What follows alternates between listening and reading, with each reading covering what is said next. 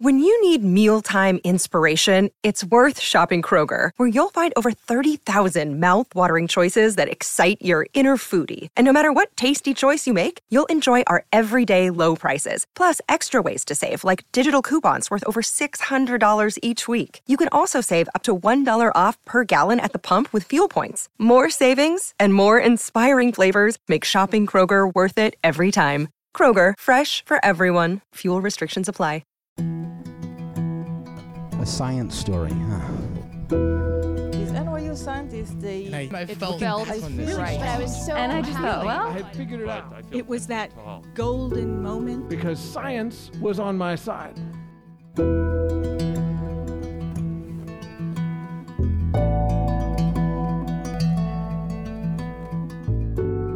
Hey everyone, welcome to the Story Collider, where we bring you true personal stories about science. I'm your host, Misha Gajewski, and this week our stories are all about misinterpretation.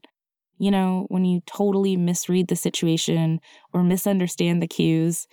And if you're like me and do this often, you'll be pleased to know it's not always totally our fault. Research has found that when it comes to understanding what someone is saying, our brains often create shortcuts called good enough language processing, which is essentially where our brain just goes meh and then fills in the gaps with superficial or inaccurate information.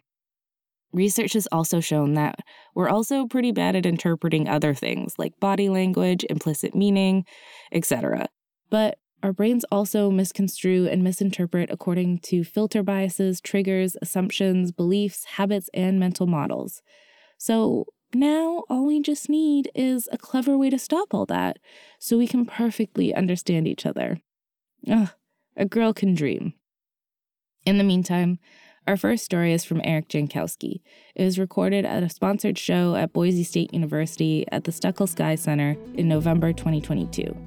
The theme that night was You Matter.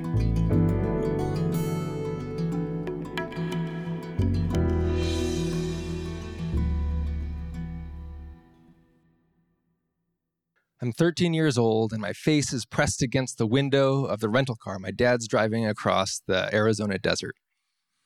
The desert is very boring, and this is very bad. Because if something is boring, my little brothers are going to complain, and if somebody complains, we're going to have to play the Jankowski road trip car game. Our car game is different than your family road trip game. When somebody can see a license plate number, they read out the digits that are on it, and we have to prime factor it as fast as possible. and whoever's fastest wins. For example, 1001 is not prime, 7, 11, and 13 multiplied together is 1001. That's my little brothers and my ages. It's the only time I beat my dad. Suck it, dad. but I'm afraid of this game because my dad always wins besides 1001 and he's going to use it as justification to take away my Game Boy or to make sure that my brothers and I can't um, watch TV when we get to the hotel room. The stakes are real. A consequence of uh, playing the Jankowski prime factoring game, though, is that I'm pretty decent on the local math competition scene. And I get accepted to the Michigan um, Math Scholars Program. It's this math camp where um, faculty from a university are the instructors, and they're incredible. They show us how to use binary to win these logic games, and they show us how to play uh, chess on a torus, and they prove two different sizes of infinity. And for the first time, doing math feels infinitely good, the bigger one, because it's the first time I can do math without being afraid. And it's at this camp that I decide that I want to be a teacher. I want to be a professor because I see how these professors can take students into their lives, strangers, and show them that they can learn and grow beyond the capacity they thought they had in themselves. And I go to graduate school, I get my PhD, and I'm finally a postdoc. I'm one step away from becoming a professor, and it is amazing. I'm programming graphics processing units with uh, code that we're writing in teams to discover new materials that we're going to use to solve the climate crisis. And I'm getting paid to do it. The pay is not exactly amazing. That's one downside. The commute is also not perfect. I've got a bike ride, then a bus trip, then a bike ride to get to CU Boulder, and it takes two hours each way. And um, the other thing that's not ideal about this postdoc is I'm always being interrupted by grad students who are crying it's very confusing because our lab is amazing. My advisor is incredible. She's super enthusiastic. She's this tiny Indian woman. We connect around like elevated vegetarian cuisine, and um, she confides in me about like the bad faculty in the department who are always like undermining her at the department meetings, or her telling her that like the uh, research that she does isn't real science because it's computer simulations. And um, we've built this. We've built this lab that is uh, uh, uh, full of diverse students from all sorts of different backgrounds, and we're in the lab together all of the time, and it's incredible. So, and, and, and, and my advisor, she gets me. Like when I have broken both of my wife's arms, she gives me the day off. Sorry, uh, my wife has two arms, and I've broken both of them. I do not have two wives. And uh, we have just moved to Colorado, and um, the Rocky Mountains are right there, and I snowboard, and she doesn't snowboard, so we need to take advantage of this thing that we can do together. And um, I'm teaching her how to, how to snowboard, and she's linking her turns together. And th- the only problem was that we've violated this important law of physics, which is one spouse teaching another spouse their hobby without having an argument. And so, consequently, physics wins and she breaks both of her wrists. The important things here are one, I'm an excellent snowboarding teacher. Two, that my wife has two broken arms and I have to cook for her and feed her. And three, that my advisor gets me. And so when these graduate students are interrupting me with my programming and I turn around and I see one of them and they're like, Eric, I feel like I'm being pitted against the other students in the lab and I'm really stressed out and I want to quit. Or that the student with the NSF graduate fellowship feels like they're being pushed through the weekends and they're too stressed out and they want to leave.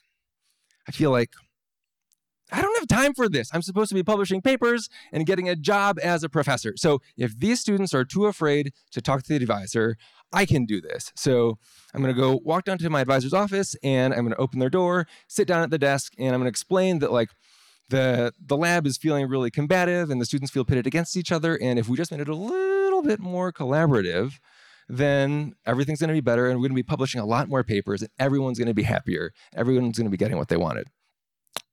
But when I do that, my advisor stands up over the desk that's between us and gets in my face and says, Do you want me to end this job tomorrow? You don't tell me how to do my job. And I freeze. I'm hot inside. And I stammer, Okay, I understand. And I back out of there. And I get on my bike and I start riding home. And when I say that I understand, I do and I don't. I don't understand why I feel like I've just lost the prime factoring game, but it feels bad. And I do understand that I need this job and it might be gone tomorrow. And I'm afraid. I'm afraid that I've just wasted the last 12 years of my training because to become a professor, you need your letters of recommendation from your advisors, and mine has just evaporated. And as I'm pedaling, I see the bus, the express bus at the Table Mesa bus stop, lurch forward. And if I miss it, I'm going to be late for making dinner, and it'll be another two hour wait for my zero armed wife. And so I start sprinting. And as I'm sprinting, there's these little pebbles that are hitting me. And this doesn't make sense because I've got a fender on the front of my bike and it's supposed to be there. And I look down and it's there. And the pebbles are hitting my arms and they're hitting my face. And as, as I inspect my arms, I realize that these pedal, pebbles are moving. I am sprinting through a swarm of bees. And I don't have time for this.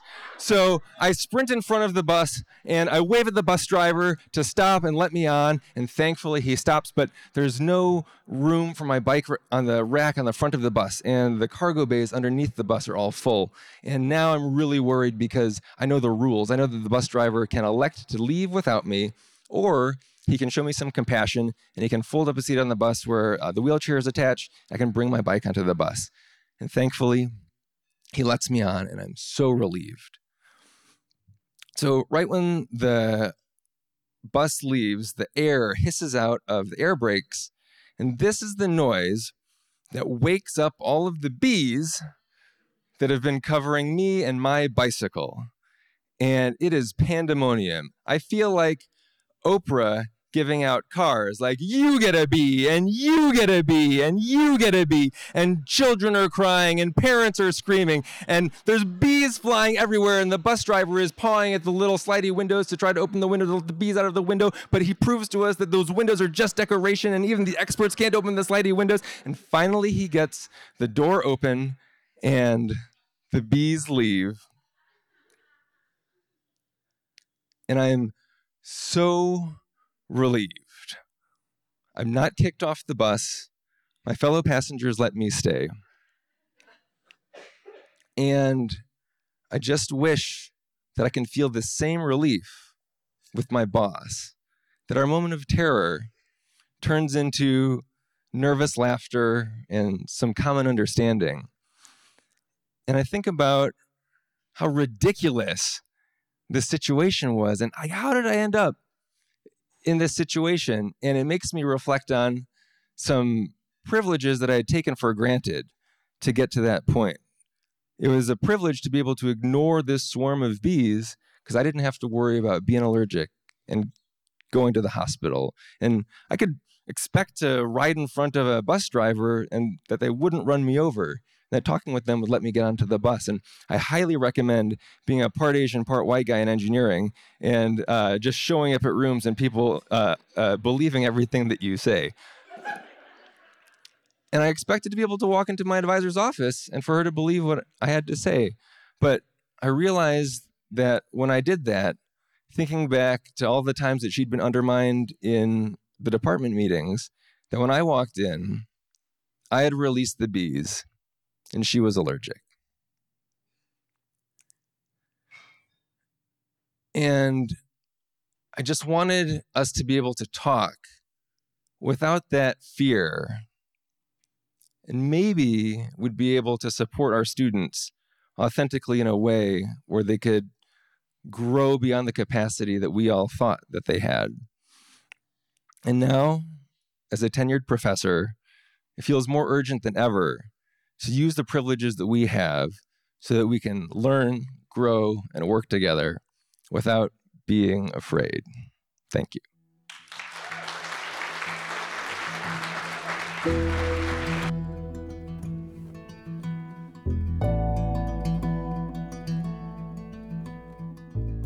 That was Eric Jankowski.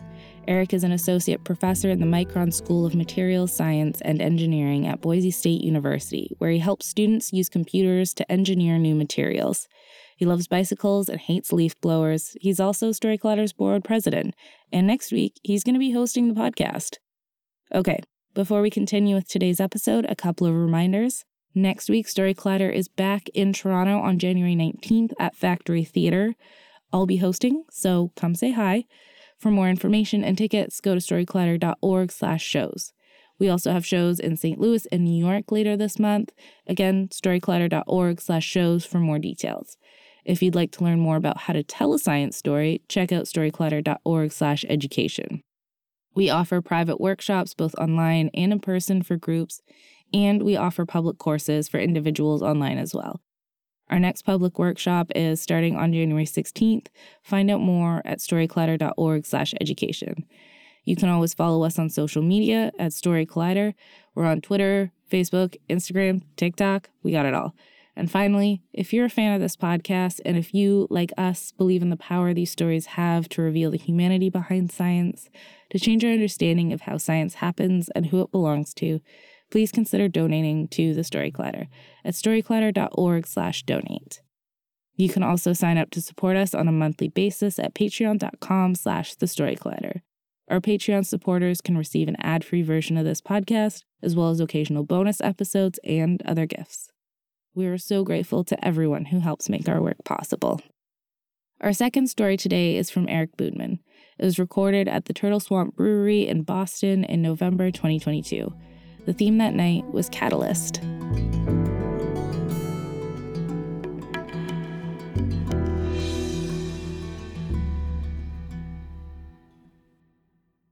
It was one of my first assignments. I was 22, a brand new science journalist, fresh out of college, with my first ever job. I remember getting out of the car and trying to like smooth out the creases in my creased button down, thinking that the least I could do was look professional, even if I had no idea what I was doing. I'd been sent to write about these gadgets that were being installed in older people's homes. One went under the pillow to measure how many hours a night you were sleeping. One went on your fridge to measure how much you were eating in a day. One went on your toilet to measure how many times you were flushing. And together, they were to paint a kind of portrait in data. This algorithm would figure out your baselines, your daily rhythms, and then if you deviated from that, a message would ping onto a nurse's phone, and she would call you to make sure that everything was okay. The thinking was that maybe this algorithm would know something was wrong before even you did, and that might keep you out of the hospital. The person I was there to visit was my grandmother's age, and she didn't actually want these gadgets. What she really wanted was for someone to call her every day. She was worried that she was going to die and nobody would notice, and that she'd just be lying there on the floor until the neighbors noticed the smell. But the health agency didn't have that kind of staffing, so instead she got gadgets. And I was kind of nervous. It's pretty intimate to ask someone to show you under their pillow and their toilet and inside their fridge. But she was only too happy to have me there. In some ways, I was like this ideal grandchild, asking follow up questions whenever she talked about her aches and pains. And then, right at the end of the interview, she said, Hey, wait a second. What do I get out of all of this? Aren't you going to pay me?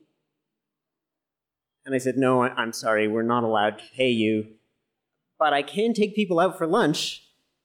She said, Okay, why don't you come back and take me out for lunch?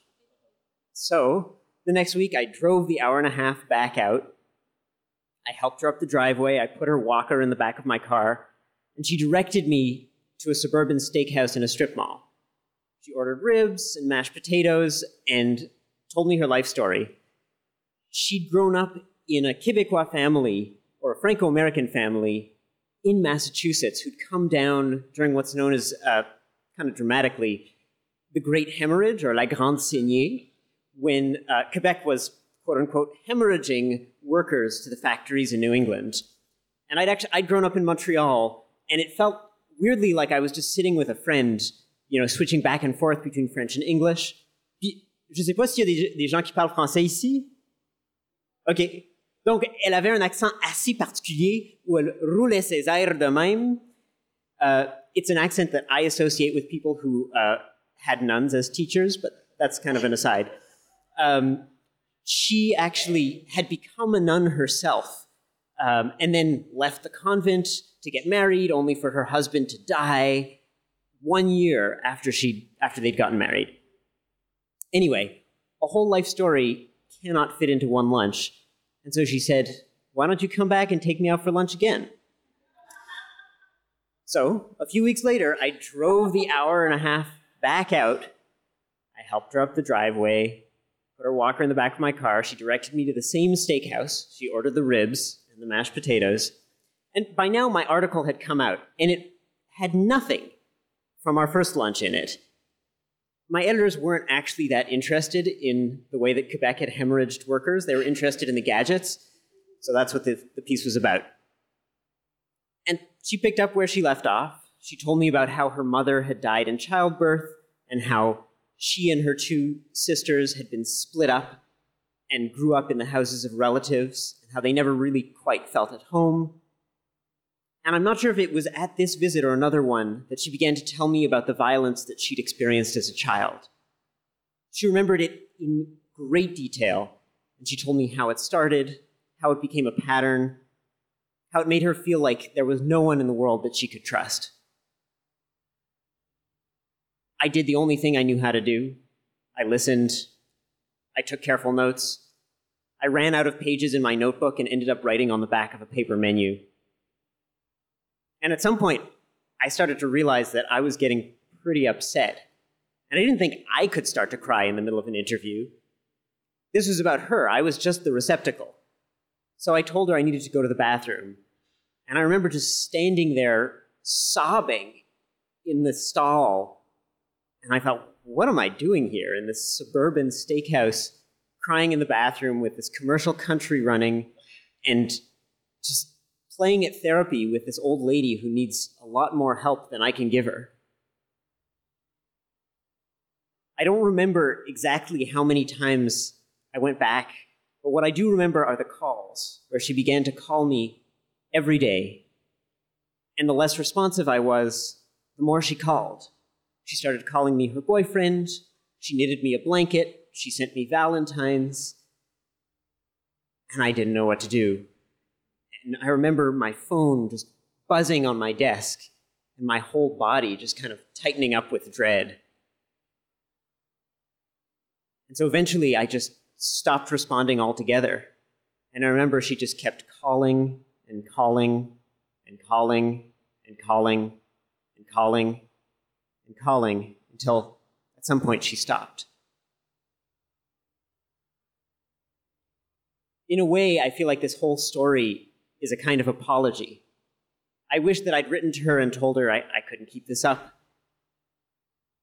And I guess it's kind of a cautionary tale for me about not making tacit promises during interviews. You know, I can't be your grandson. I can't be your friend. I can't promise that you're going to like what I write about you. I can't even promise that I'm going to write about you at all. It's funny because, you know, no matter how many stories I nail, no matter how many hard interviews I do that go beautifully, this is the one I remember most. Something about regret that just sticks with you more than anything else. But in a way, it also tells you about what journalism can do. Here was this person who'd been offered the fanciest that computer scientists could give her. She had all these gadgets all over her house. She had data scientists analyzing how many times she flushed, flushed her toilet. But what she really needed was someone to talk to. That was something I could give her, at least for a little while. Thank you.